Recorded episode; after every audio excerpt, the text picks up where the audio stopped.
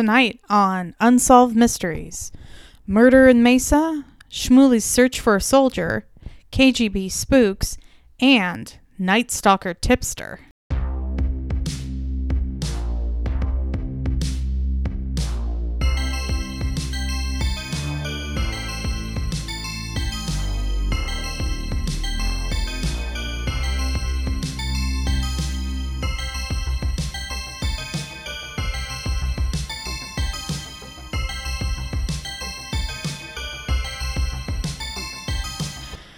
Hi, I'm your co-host Crystal. Oh, and I'm your other co-host Robert. Um, and this and this is uh, uh, re, uh, Jinx. uh what are we doing here, Robert? uh, we're recording a podcast, right? It seems like we it's been so long since we've recorded one. Uh, this is reenacted an unsolved mysteries podcast. Yeah, it it has been a minute. That's why we're a little kerfuffled. Also, I just woke up from a little after school nap right before we jumped on pod. So, uh, excuse me for that. So, um, hey, Robbie, I just wanted to take a minute at the beginning of the show to thank everyone who has uh, been work. I think this is going to be episode 20 when we release it, including Oh, wow. if we include our. Uh, our hidden first episode that was out and then we removed. Yes, we have a secret episode. And also, if you include the Halloween minisode, I think this puts us at uh, this will be number twenty. So there's some of you who have been with us since the beginning, and we, I just wanted to thank you for your support. Um, I think sometimes when I've had a really rough day at work and I feel like I can't do anything right in my life, and then I see the kind words that you guys have to say on our Twitter and, and in the iTunes reviews and and all the positive feedback we get, it, it really just makes me want to keep doing this thing. And also, it's just fun to do. So even if no one listened, I think Robbie and I would still be doing this. But we're we're happy that you're here. So happy 20th episode to us. Wow, th- those are moving words, uh, and I, I I I I feel similar sentiments. I mean, this podcast makes me want to keep paying my power and internet bills, which otherwise I, I might I might otherwise be content to just sort of let go. yeah. Uh, Um. Same. Also. yeah. Uh. um. Oh, also, I'd like to thank thank everyone who's been participating in like leaving us five star reviews. Uh, I'm actually kind of shocked. Apparently, people really want that Hollywood video coupon. um, Yeah, about our little contest. So we can't see your name unless you write like a sentence. So if you leave us five stars, thank you so much. That gets our, our ratings up and we appreciate that. But if you're a part of the contest, you have to write a thing so we can see your name. Yes. So we know who will win the contest. Um, the other thing I wanted to say, um, we're recording this uh, in the last week of April, and it has been a banner week for um, true crime fans, but also just anyone who possesses a strong uh, desire for justice to be served. Um, so, if anybody's been listening to the news, uh, yesterday, um, we we like I had anything to do with it. I didn't. The Sacramento Police Department uh, arrested uh, a man who they believe to have been um, the original Night Stalker who was committing uh, robberies, rapes, and eventually murders in the Sacramento. Well, he was all he was all over California. So, and he was terrorizing um, my my former neighborhood in Sacramento, even though I didn't live there at the time, um, and he was a pretty scary dude. And they just arrested somebody. Uh, it's a man in his 70s. I don't want to talk about his name because I don't really care who it is. But uh, they used DNA to find him. It was some pretty excellent police work by Sacramento police. But I also want to talk about um, a book that came out recently. It was called I'll Be Gone in the Dark. I haven't read it, but it was um, posthumously published by uh, by uh, Michelle McNamara's uh, husband with the uh, with the assistance of some journalists, and she had dev- devoted right up until she died um, so much time digging into this case and keeping it keeping it in the attention of the public and, and the police. So I think a lot of credit is due there for keeping this cold case going. So I, I that was just totally totally crazy that that happened this week. Um, Unsolved Mysteries actually covers the original Night Stalker, uh, or if you want to call him the East Area Rapist, that was another moniker he got. Michelle McNamara referred to him and coined the term Golden State Killer because he was all over California. Uh, Unsolved Mysteries does do a segment on him in a 2001 broadcast, which unfortunately, because of the rules of our show, we will not be discussing. So that's why I wanted to talk about it now. Is it a Farina era? It's a Farina era, yes. Farina, Oh. I mean, like, fuck the Farina episodes. May he rest in peace. so I wanted to talk about that. And then today, this afternoon, um, uh, Bill Cosby uh, received a guilty verdict, and um, he hasn't re- been sentenced yet. But again, if you're somebody who's interested in justice being served, um, even if it's 40 years after the fact, um, I think I think Martin Luther King said something to the effect of uh, the universe bends on a curve towards truth and justice, or something like that. And I think this week we we saw we saw it going that way. So it's been a, it's been a very exciting week. Did you ever see Ghost Dad?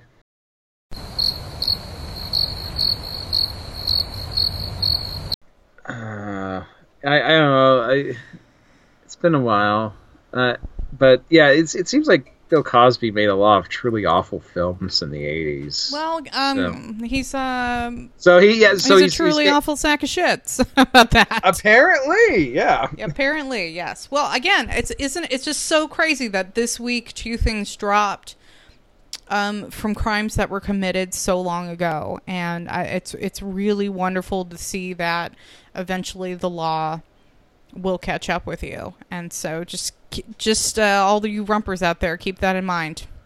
Justice will be served. Justice will be served eventually. yeah. By by the yeah, your your meal comes out long after you've left the restaurant. yes, but they got it out of the kitchen, and that's what counts. um. So anyway, so now we can do our podcast, our, our usual style. I just I wanted to uh, hit hit those three points before we got into it. Um. And You hit all of them. and and also this will be incredibly current because we're recording this actually just a few days before the episode will drop. So that's also not something we do. Right, right. They, they won't be they won't be greeted by this news two months from now. No, it'll be a couple of days after it happens.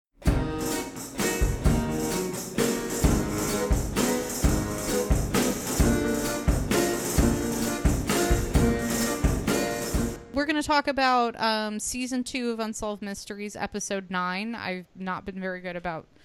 We've not been very good about talking about which episode we're I actually don't, think, reviewing. I don't think we've ever mentioned what I episode I think we did it, was. once, and we were like, "Yeah, good idea. We should keep doing that." And then we just didn't. So, That uh, that does sound like the kind of thing we would do. uh, so so let's do it. All right. Um, okay, so we're starting out with a what was it? A murder segment? Um, I'm pretty sure it was murder. yeah, n- uh, it, I think it's Oh. it's wanted. Wanted. Yes. Okay, yeah, you're right. You're right. They don't have a murder segment. It's wanted. Um, Oh man, I'm so cobwebbed uh, when it comes to unsolved mysteries because it feels like it's been forever. Um, our, our our particular wanted segment starts out in the town of Bitter Springs. Uh, was that Bitter Springs, Arizona? That yes, And I don't know if you noticed. I kind of assumed you would because I, I understand Oh, this is one of your. I peeves. noticed. I totally know that you know what I'm talking about. I noticed so hard. do do we want to spend five minutes talking about stereotypical instrumental music? Yeah, we do because here here's the thing, man. Um the the th- the beginning Bitter Springs, Arizona is part of um I I want to say part of the and I I'm so sorry if I get this wrong, but I want to say it's part of the Hopi reservation. I Maybe? uh, anything's possible. Um, I think it was part of the Hopi reservation. Anyway, it's um, and now in, in order to criticize unsolved mystery, and now I've if I've incorrectly Not not Navajo? identified. Uh, the Hopi and Navajo reservations, I recall, are very close to each other, so it's in that part of the world. Oh, okay. But at any rate, um, the segment opens up with a woman uh, with dark hair um, on the reservation, and they are playing some goddamn pan flute music. uh, it, it, it is it is to me as stupid as playing the the generic Asian spa music in Mhm. previous episodes when we've been um, you know talking about Viet- Vietnam or China or something like that. Um, I mean, it's like it's like it is similarly spa music, but it's like bullshit Taos, New Mexico, overexpensive spa run by a white lady with like too much turquoise on is like that kind of pan flute music. So just like put that in your mind. And so that's where the segment opens up. And we pan in on a very compact compact reservation. Like uh, these how all these houses are within like a couple blocks of each other Mm-hmm. in the middle of nowhere. Yeah. I, I mean, well, it- that's where all- they put them. Right, right, yeah. it's it's it's almost as uh, desolate looking as Dayton, Nevada is, but but you know not quite. Oh, quite. Robbie, don't get down on Dayton. Y'all got that pit mine. Uh, yeah, the pit mine. That's right. At least that's something to look at. it is. It is. I, I I wait. Are you talking about the big hole behind ma- the main town, or the hill that they're slowly tearing away? No, I'm talking about the big hole behind the main town. Okay, yeah, yeah, it's it's a big hole. You know, it's funny. I don't even think about that pit when I drive through the main part of town. yeah.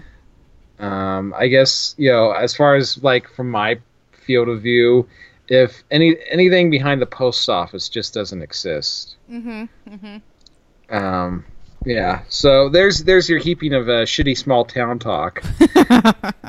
but yes, we as we as we close in on Bitter Springs, we have a situation where a woman's just sort of wandering around, uh, engaged in a series of transaction propositions. Uh, she was what like looking for people to give her hair. She was offering to give people haircuts, right? Or Yeah. looking for someone to get a haircut from. It was real weird. She was trying to like I think trade hairdress. She was trying to sell her truck, as we find out later. I don't know if they mentioned it in the very beginning, but that was her story. Is that she was.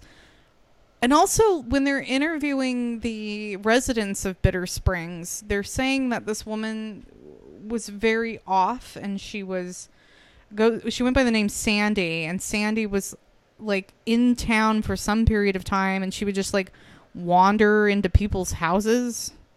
Yes. Well, and that's the strange thing. Like this Bitter Springs community, this is just like a couple of blocks. Literally, that's Yeah. all it is. Like everyone knows each other, so it's very strange that she just wanders into this community, starts wandering into people's houses. I, like it's it, it, not only is that behavior conspicuous, but in this situation, it's highly conspicuous.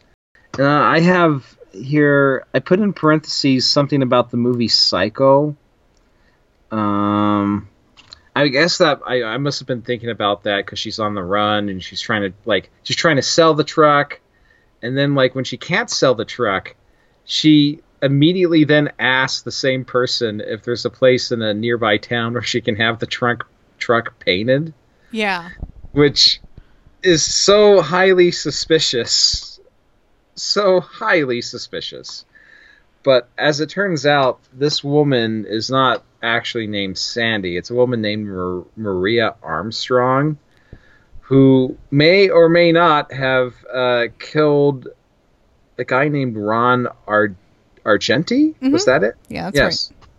right. Um, they were people who knew each other back in New Jersey, of all places, and apparently Ron was just really smitten with Maria, like just absolutely, she was the one, right? I mean that that's how they play it off. Yeah. Yeah. Um, I, I have in my notes in quotation marks "save a hoe," which is like something that I, I don't know if Is that a bad Na- Navajo pun? Oh God. Um, thank God he thank God he made that joke now instead of right after. Uh, no, uh, it's actually a reference to. I don't know. I mean, you're you're much more in tune with stuff that appears on Urban Dictionary than I am. Mm, this is But- true. I spent a fair amount of time this afternoon looking up shit on Urban Dictionary. Holy shit. Um, yeah, it's funny because like every conversation we have, I have to refer to Urban Dictionary at some point to understand what the hell you're talking about. Um, but uh, what one thing I've noticed is more than once I've been in a company of guys, and when talking about a situation where a guy is dating someone who is just not good for him at all, mm-hmm. uh, that and you know he's like so blindly in love that you know he, you know they they refer to it as save a hoe, uh, and that I guess if you watch the segment you can pretty much see why I th- that would be something that occu- occurs to my mind because Maria had some issues. Um, sh- no, like documented mental mental illness issues. Yeah, for sure. Like li- yeah, literal. Yeah. Um, I, I hate to interrupt you, uh, but not really. I'm going to do it anyway. Uh, two things. We Okay. we blew past one of the Bitter Springs residents who was interviewed. Her name was Priscilla Yazzie. This is a cool name. I wanted to talk about. It's just I'm jealous of Well, her name. God, who, who was the other guy later on that she was trying to sell her uh, truck to? His his first name was Elvis. Elvis. That's a that's a weird coincidence that Yeah. there's somebody named Elvis and Priscilla in the tiny town of Bitter Springs. Oh my God! Also, Yeah. Robbie, I would find your Save a Ho reference incredibly offensive, Oh, sh- but but because it seems so foreign to your lexicon, I find that endearing.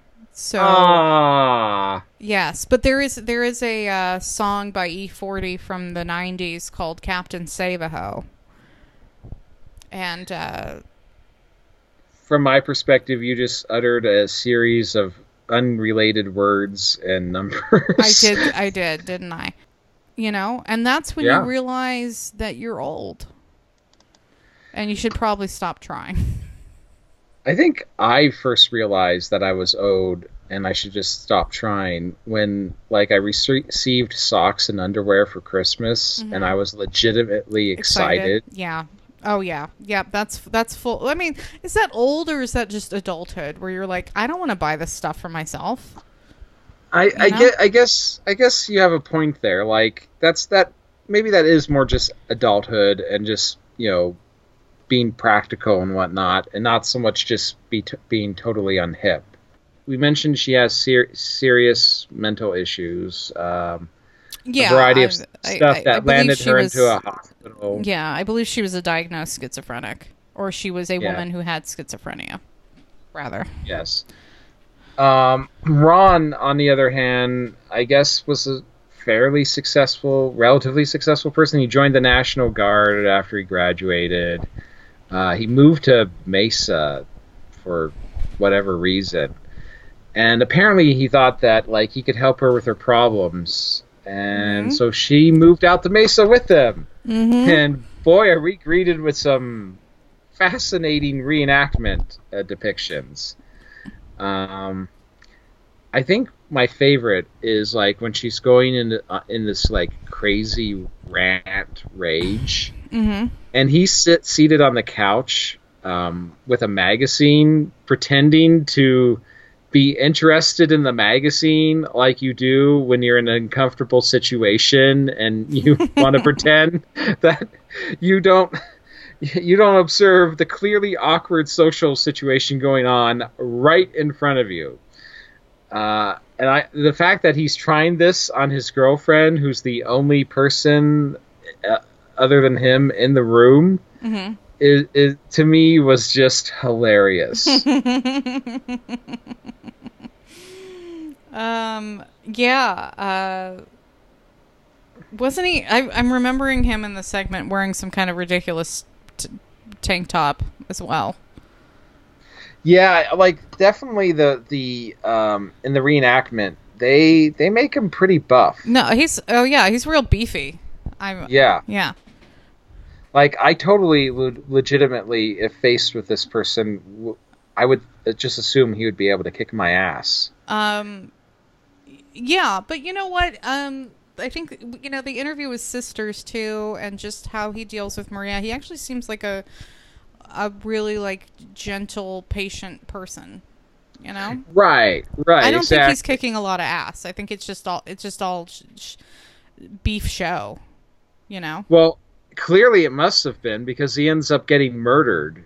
Yeah. Um, yeah. Yeah. Uh, so apparently, what what was the story? His, um, his uh, the land not the landlord, the whoever manages an apartment complex, Mhm. the the the apartment master, um, enters the room along with a repair guy or something. And at first, they they enter the living room, and there's this mass on the couch with like a blanket sort of over Yeah, it. or- there's like all these shirts and uh, cushions and yeah, um, it, it's it's real it's real nuts.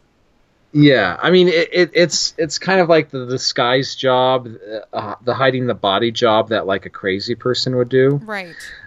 Uh, so at first he's not visible, but then when the repairman turns around and begins leaving the room, he spots uh, Ron's body. Yeah. I can't rem- remember what what what exactly was the the cause of death. Was it like a blow to the head? Yeah, or- I think it. I think um, whoever it was caught him when he was asleep, and Mhm. and and yeah, there's a. I'm I'm remembering there was a like a small sledgehammer, or like a like a hammer you would use to like drive in stakes. Oh wow, yeah. Um, like if you went camping or something. Um, or was setting up a tent at a Civil War reenactment. Yeah, exactly. Well, you know, that was the thing about Mr. Argenti, who's real hard into Civil War reenacting. And so after Ron's body is discovered, we jump back to Bitter Springs. We see, you know, more of uh, Maria's bizarre attempts to m- conduct business transactions in this community. And then apparently the highway patrol got called because she was found she as we mentioned she was just found in someone's house. And this is probably the second best part of this segment is this reenactment Yeah, it's Of pretty high- good. of the highway patrolman entering the house and the actress playing Maria ducking down behind the bed, clearly having been seen. yeah.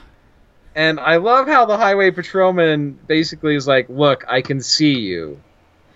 Yeah. Uh, yeah. And they proceed to have this interaction outside on the street where the highway patrolman he's trying to figure out who the stranger is who's wandering around uh, Bitter Springs. And I don't know, frankly, I don't know. Do you watch Trailer Park Boys? I don't know about you, but doesn't the highway patrolman remind you a little bit of Bubbles? This is a good cart, even though there's no fucking wheels on it. I got wheels at home that'll fit right on it. Trailer Park Boys in terms of his physical appearance. no, but that's funny. Okay. okay. Good. Um and I guess he doesn't really obviously he doesn't realize that she's someone who's committed a murder, so she goes on her way hitchhiking uh uh when she's last seen. I have some sort of question here. Why face blotted out? Question mark. Was was there anyone whose face was blotted out in this segment? Um. Oh, well, or- at the at the end, yeah, but we haven't gotten there yet. Oh, okay, okay. Yeah. So that's that's the straight that's the story of uh, Maria and Ron. Yeah. Um. I, f- I feel like, you know, our closing shot of this segment is, uh, the reenactress who's playing Maria or Sandy, um, they have her hitchhiking down some lonely Arizona highway, and uh, that's that's what they uh, they leave it on. And this whole time that she's been in Bitter Springs, though, she's wearing what I would call like festival wear. she looks like she's going to Coachella. She's wearing like fringed white boots, um, white jeans, like a baseball jacket, and like a white tank top. Well, I imagine festival wear must be a thing, but if it is, I don't know what it is. um, I'm, I keep in mind I'm going to my first rock concert in August. Your first ever? Yeah. Oh my God, Robbie, where are you going? Who are you gonna go see? Uh, I'm going down to Sacramento, and Ooh. Howard. Yeah, Howard and I are Yeah. going to go see the Smashing Pumpkins. Oh, good for you! yes. Oh, what a great, what a great first show. I hope it, I hope they don't suck. Uh, yeah, I do as well. That's that's incredible. Um, so uh, do we get an update on this segment? we did. I didn't write down the details of the update though, but they caught her, right? Yeah, That was um, basically it. She served So 13 years. Yeah, so there was a viewer in in Memphis, Tennessee, that recognized her from the photos, her actual photos that they showed during the segment. Yeah. And so I think the reason you wrote down face blurred out because when they show the courtroom of Mhm. her being Oh. being sentenced, yeah, that's right for some reason her face is blurred out. But in the segment we see a picture of her. So we know what she looks like. I'm that and she's not a minor. So I'm very confused as to what was I have no idea. I have no idea what was going on there unsolved mysteries. yeah, it, it doesn't make any sense. Well, she served 15 years and she's since been released. So, and she- Yep. oh, and by the way, um, it was she who killed her boyfriend. if that, Right. if you didn't put Right. that together, uh, Yeah. because we didn't mention it. So, Well, yeah. Well, the th- you know the thing about this segment was it was kind of weird. I don't like they don't really have a situation where that they're talking with the detectives and the you know a lot of the other wanted things. The detectives are like, oh, we put this together and that together, and we determined that this person was the killer. It was kind of like you know they showed up to the crime scene and then we get to like we're just sort of left our own uh, devices to determine that she, you know, she killed him. Yeah. Um, it, it's interesting though because of uh, what you said that the way that it's depicted was that Ron or Robert, Mr. Argenti, uh, Yes. was a, was a really big dude, and at least Maria in in the enactment is uh, a Mar- a Maria enactment. the Maria Ackman. Um, that's it for me. I'm going. Uh, good night. yeah. Marie enactment. Um, she's a very t- petite woman, so uh, it's. Um, uh, but you know, we we get the tale from from Mr. Argenti's sisters that she would have violent outbursts, and that much is in the reenactment. And so, um, you know, here's the thing: domestic violence, you know, partner abuse goes both ways. You guys.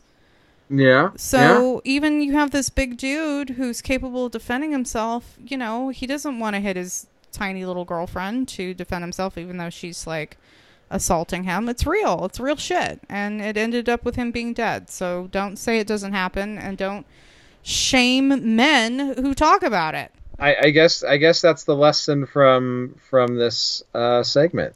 So, did you like this reenactment? Um, I liked her outfit a lot, but uh, it yeah, it was it was a bummer. But I, I think it did a, an important job of of you know illustrating what I just mentioned. That you know, Okay. Um, I I just really like the I I I love that that image of him just sitting on the couch. Yeah, she's ranting and raving, Mhm. trying to look like he's reading his magazine. Uh, one of the best parts of of of, of, the whole episode.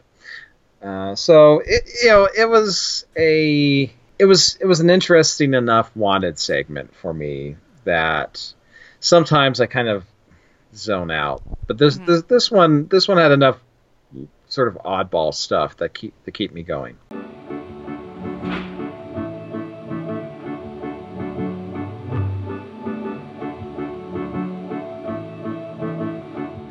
All right. All right. Well, that's enough of you that. You want to go to yeah? Let's go reenactment. Yeah, yeah, yeah. Enough, enough reenactment. Let's go to a, a, a lot cheerier topic. Yeah, let's talk about the Holocaust. God. Um. So this is a lost love segment, uh, and it features uh, a man named Steve Ross. Mm-hmm. Um, Steve Ross is a, a, a, middle-aged man at the time of this uh, filming. Uh, he has a very um, distinct accent, though, and we find out that he was uh, he was born Shmuley Rosen Rosenthal um, to a uh, a Jewish family in Poland, um, and when his family had to flee Poland they had they had many children, but Shmuley was was one of the youngest. So they they hid him out with a Catholic family in a in a small town uh, by where he grew up, and so hoping hoping that he would be hidden within this Catholic family, that perhaps he would he would make it.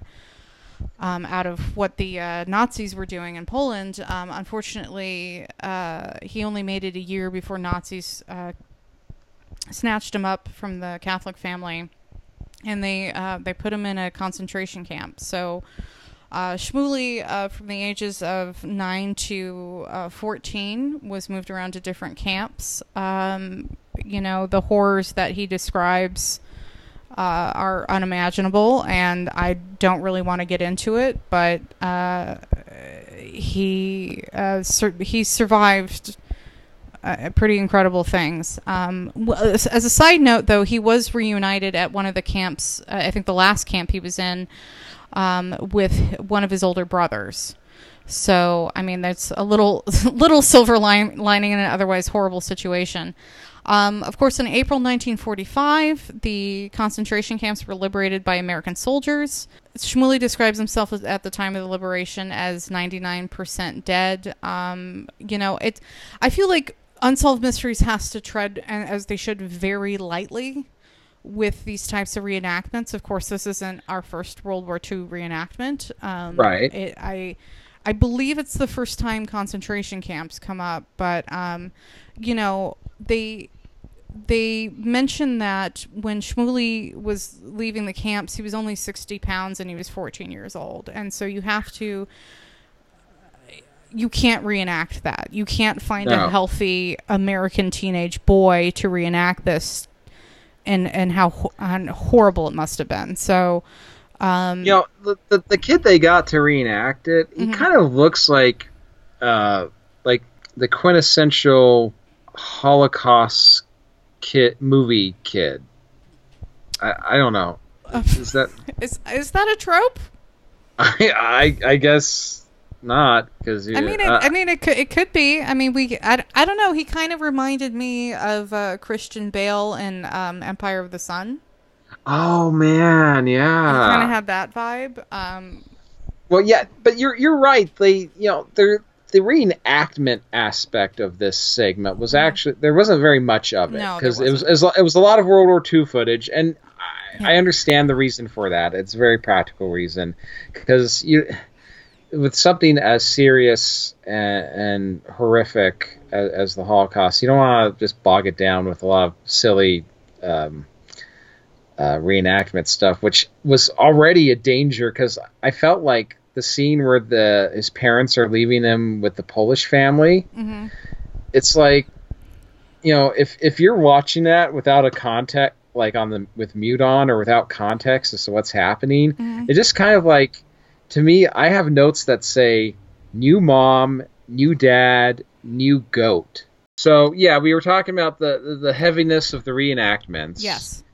And I I felt like, and as you were saying, you can't really recreate uh, the, the recreate it with absolute accuracy and the, these sort of things. But I have to say, the, the reenactment they have of uh, of him and the American soldier did bring a tear to my eye. Oh, I'm I'm gonna I'm probably gonna cry talking about it. Like this is such um the way I mean Sh- Shmuley in describing the just this so uh, so he comes across the soldier as him and his older brother are leaving the camps um on the road to I I guess whatever town they could um this is still in Poland they come across the soldier and you know Shmuley describes having you know he has lice he's emaciated um you know everything wrong with him. And uh, this soldier jumps down from in the reenactment he jumps down from this truck.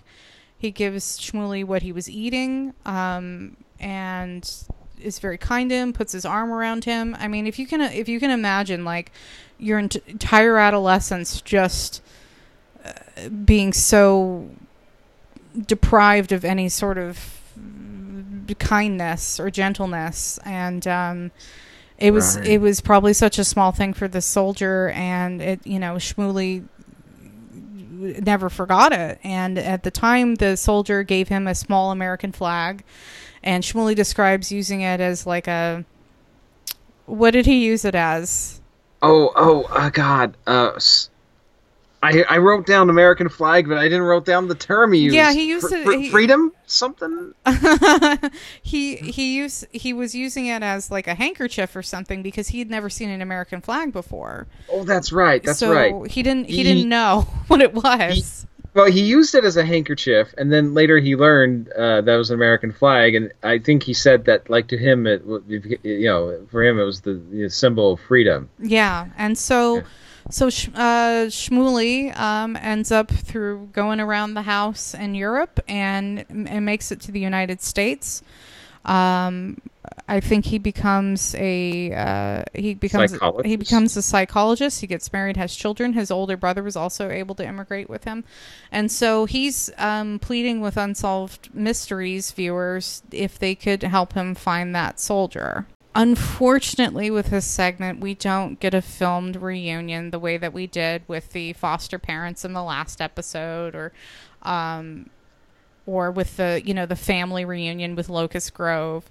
But incredibly, there is a tacked on update, just our little white text that we get, that finally in 2012, 2012, okay? This is a Jeez, few yeah. years ago.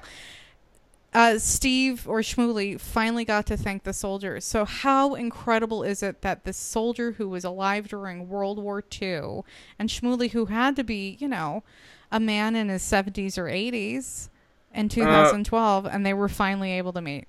Incredible. Um, um. So, Crystal, Yes. I don't know if I should bring this up now or Yes. after. Uh, I believe the situation was is that he didn't actually get to meet the soldier himself because he had passed away, but he met the soldier's uh, d- uh, family and, and daughter. Oh, well, that probably makes more sense well, yeah, I, I, my God, uh, that would be that would be too incredible. that would be amazing. Like uh, the, the soldier lasted till 2012. I mean, wow. Well, Um, though though there are, there are some of the World War II generation left. My my dad is still alive. Oh yes, it's fine. I'm may or may not be watching this episode on silent. Yes, he got, finally got to thank the family of the soldier in 2012. so sorry, everyone. I'll just edit that out. Um, Yeah. uh, do you want do you want to say a thing where you just say, and he got to meet the soldier's family, and then we'll just use that as the yeah, actual. So Yeah. The thing is, is like, like you say, like, the, as an adolescent, he experienced just like a complete absence, any sort of warmth or humanity. So just like the basic human decency of this soldier, like giving him something to eat and you know trying to like comfort him. mhm. I mean, that's for that to have such a huge thing uh, impact in his life. Really speaks as to how dire Mhm. everything was before that. Mhm. I mean, you know, I, I keep thinking like, so not to go on a tangent, Mhm. but I got in this big argument with someone on social media because they were saying that like the United States was just as bad as Nazi Germany during World War II. And you know, while the United States has plenty of things, has committed a, plenty of things that you know uh, we should be ashamed of. hmm I think we can we can pretty much say the United I'm, States. I'm gonna say yeah, World War II, pretty cut and dry situation there. you know, as I was getting ever more heated and, and as I pounded the keyboard with this person, I just Yeah. kept thinking about like this. This uh, I remember once watching a making of of Band of Brothers or something, hmm and uh, I believe Steven Spielberg was executive producer on that. He was. Yeah, Yeah. and like there was this. Um, I can't remember if it was a thing for an advertisement for Band of Brothers or what, but like he gives he he expresses his most profound, profound like gratitude for all the soldiers who fought in World War II who stopped the Nazis. Yeah, that was something that just kept coming back to my mind when I watched this segment. Um, Yeah. Well, um, I, I, uh, boy, this isn't going to be a segment full of laughs or zany drops. I'll tell you that right now. yeah. Um, uh, I'll just throw the Austin Powers theme music in at the end here. No. I read uh, some passing headline or something that uh, most Americans are starting to forget um, what the Holocaust was, and Yeah. uh, and and and I, you know, I think with a resurgence of sort of either clownishly or seriously. Uh, taking up uh, neo-Nazism. Um, you know, I wasn't alive during World War II, um, obviously, and my grandparents were just teenagers when it ended. But um, I, a family friend, um, had an uncle uh, who had survived one of the concentration camps, and he, I met him, and he had the tattoo on his arm, and he. Um, he also had always since he got out of uh, the camps and moved to america he always kept his uh, head shaved um, in order to remember uh, what it was like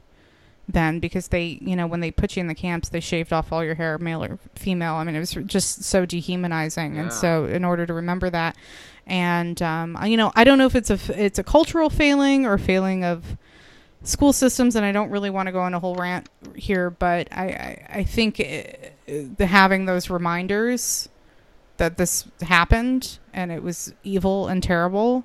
Um, we we need to maybe we need to relearn that again. I don't know. So, um, it- basically, Nazis suck. Nazis suck. I mean, I know we, we tend to we, our, our official policy is we don't talk about politics on on uh, reenacted and unsolved mysteries podcast, Yeah, but I think we can all pretty much universally agree I Nazis think that is suck. yes, absolutely. That is one stance this podcast will take.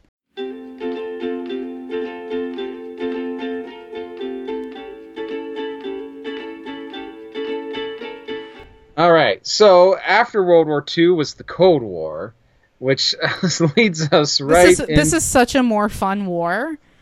yes, It's yes. so this, much more fun.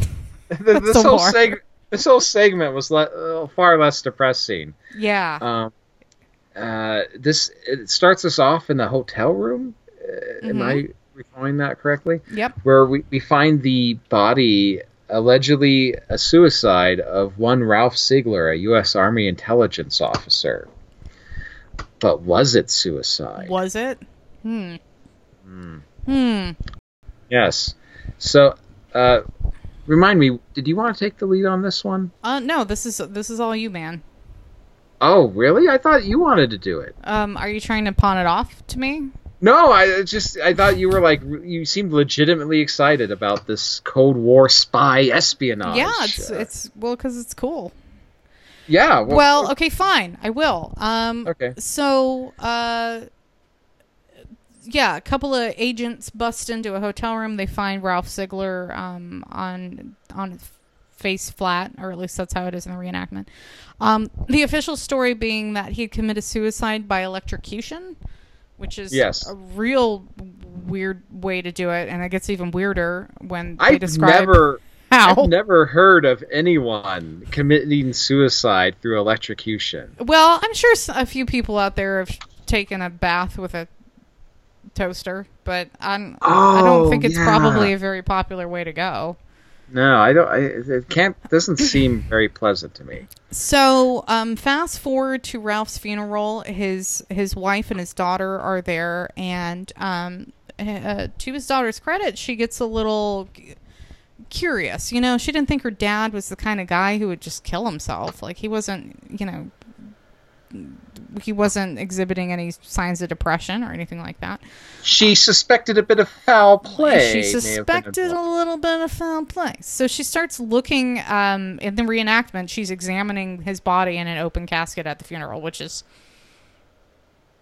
odd, but maybe that's how it happened. I don't know. Um, Yeah. And she's noticing that there's there's all kinds of sort of uh, really intense bruising on his arms, um, and. Uh, and, and and the body had been beat up and it wasn't consistent in a way that went with how it, he was described to have died. So, um, so then it's revealed by Unsolved Mysteries that Sigler had been a double agent for the U.S. against the KGB for 10 years. Now, listen, if you were saying to yourself, Unsolved Mysteries has not had an author on in a long time to do a thinly veiled plug for their book, boy, won't you be excited that, in fact, we have an author um, who has uh, written a book, I believe, called Windows or Widows. It doesn't matter. Um, so Ralph Sigler's whole job was to uh, he he would plant bad he would give the basically he would give the KGB bad blueprints or plans of things that the US military was supposedly developing. And so they would go basically burn up their resources and time um, building weapons that didn't work. Uh, Precisely. yeah so the so this i just think this is really, oh, it's fun. it's so fun. It's so Yeah, my- fun. And I, I, I, I, I love spy as Cold War spy stuff that just like has a bit of silliness to it, like this, or, Mm-hmm. or, or it's. I was reading this one. Uh, please, feel free to edit this out. But I was Mm-hmm. reading this one account of a CIA agent uh, during the Cold War who knew that when a Soviet agent was going to be transporting a large sum of money in a suitcase through an airport. Mhm. So he had the airport information desk page the guy guy to come to the you know whatever office. So the Soviet agent, I guess, obviously worried that like they're going to find all this money, hides the briefcase somewhere to go to the office, and the CIA guy comes along and picks it up and takes takes it out of the airport. um and for more uh cold war antic reenactments please watch the show the americans because it's full of that stuff Excellent. uh so sorry I'll- to sorry to interrupt. no but, uh, that's th- this is the whole this thing is such a us fun segment. yeah the whole thing is us interrupting each other that's the whole people like Yeah. the back and forth i think Do they? Um, I only have two other things written down for this segment. There's the words "master spy" in quotes, um, and then I have I have exclaimed in my notes, "Sue the U.S. Army." Okay, yes. Um, well, I can help put some uh, context to this. Yeah, why are we suing the U.S. Army? Right. Well, the thing is, is Ralph's career with the as a double agent, and he's working for the FBI. Uh, it, it started. They had him go to the Soviet embassy in uh, Mexico.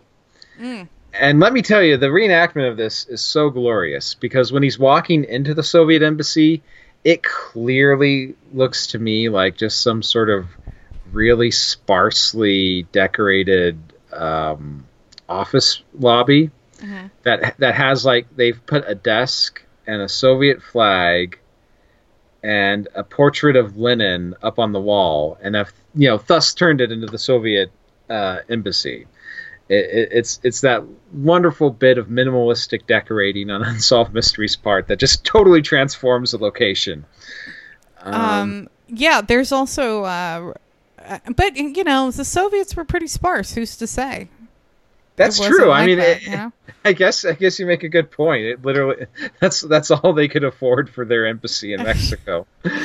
Um, Um, there's uh, but- some scenes too of uh, a reenactment with a polygraph machine. I don't remember why. Right. Well, you see, the prob the situation that uh, Sigler ran into was he was spying on the Soviets for the FBI, but the military was not aware of this. Oh, okay. So when the military would periodically do, I guess, polygraph tests to make sure that he's not having dealings with the Soviets, it would come up that he's lying because he is dealing with the Soviets, but it's in this double agent capacity, but he can't tell the, them about it. And he he assumed the FBI was going to, uh, you know, somehow clear the thing up, and I guess they didn't.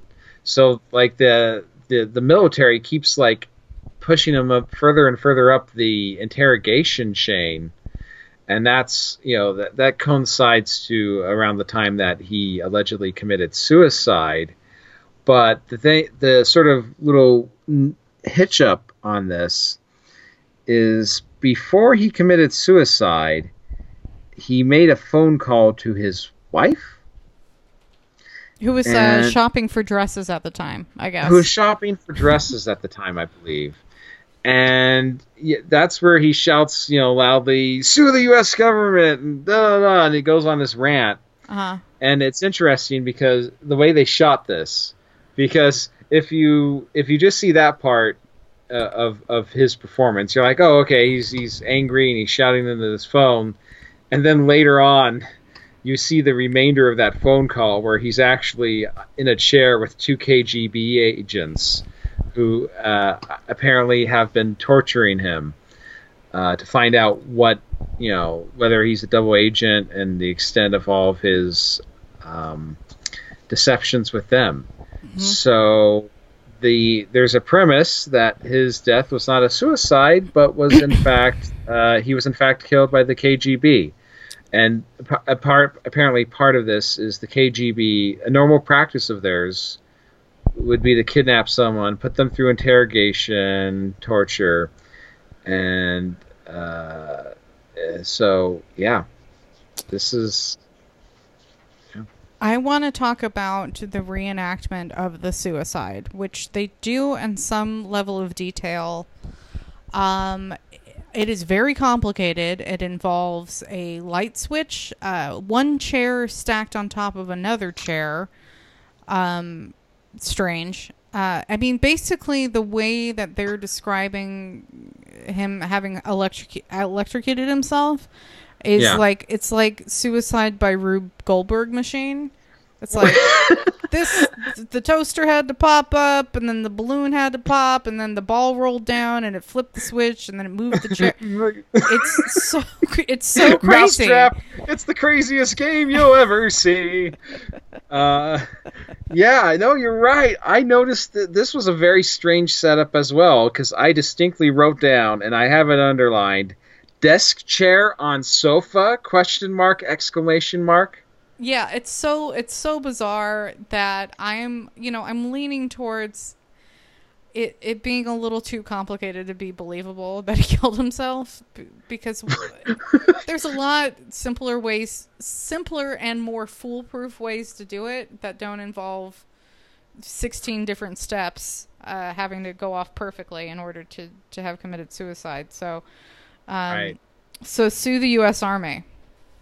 Yeah, man yeah. There's no Uh, update, but you can buy the book.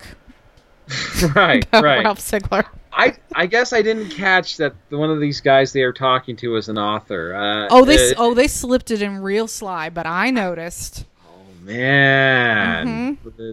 I get. Do you think they get paid by the author to be on there, or is the author just getting like free publicity and they don't have to write as much for the segment? Well, let me ask you this: Sure. Did you like this reenactment?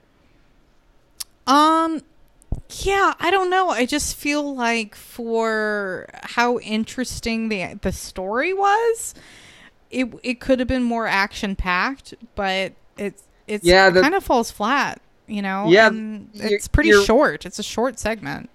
You're right. For a Cold War spy thriller segment, I mean, the most action we get from this uh, in the reenactments is a guy yelling into the telephone. Yeah. Yeah. Um, Yeah. I I would have liked.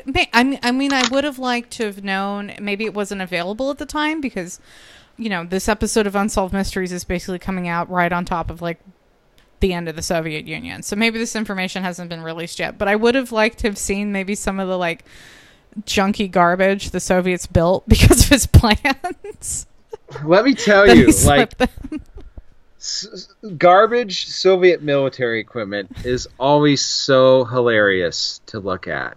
And the sheer fact that like we were passing on our own horribly conceived plans onto them Mhm. is just doubly delightful.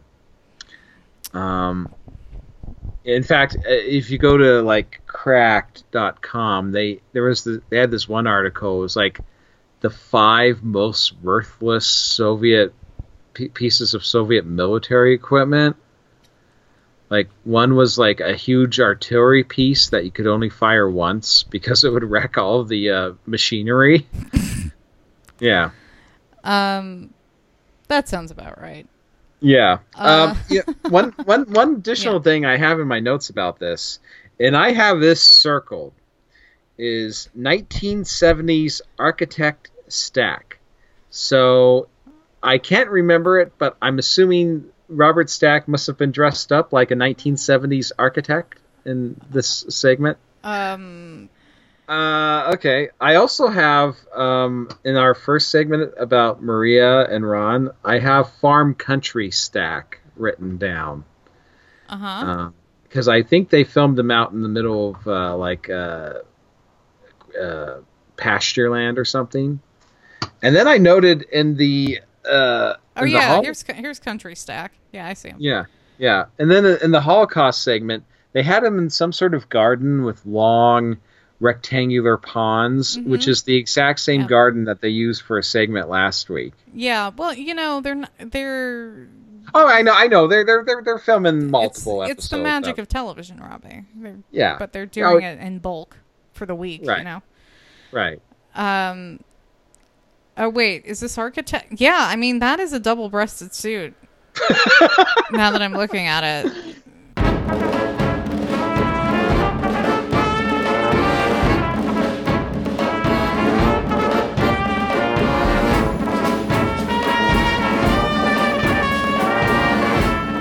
Uh, our next segment is about the Night Stalker. yes, Uh, not no, this not the not the- original Night Stalker.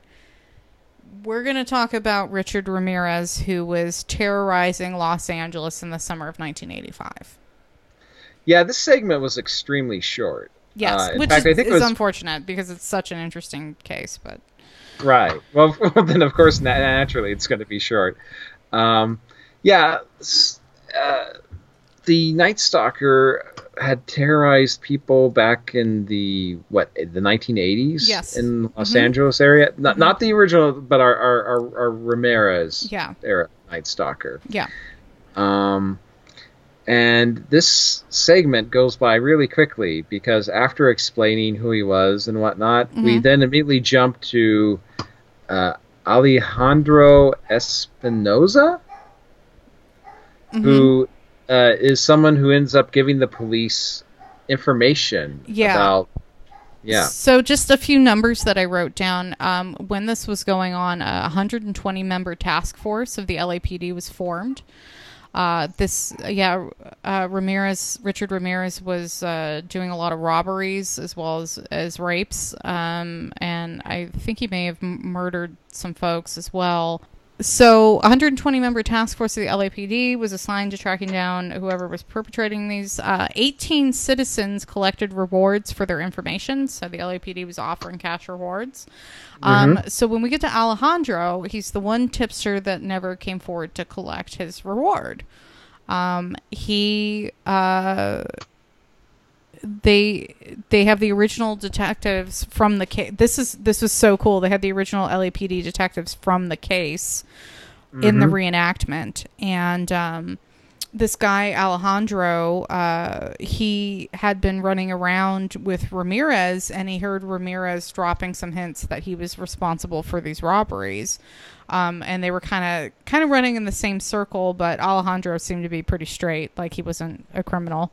Um, and so uh, he went and told the cops, and his information was critical to identifying uh, the the Night Stalker. Um, as a result, uh, Ramirez was arrested. Um, but the manner in which um, Ramirez uh, is put into custody, I had never heard before, and I was like, "Go ahead, Angelenos."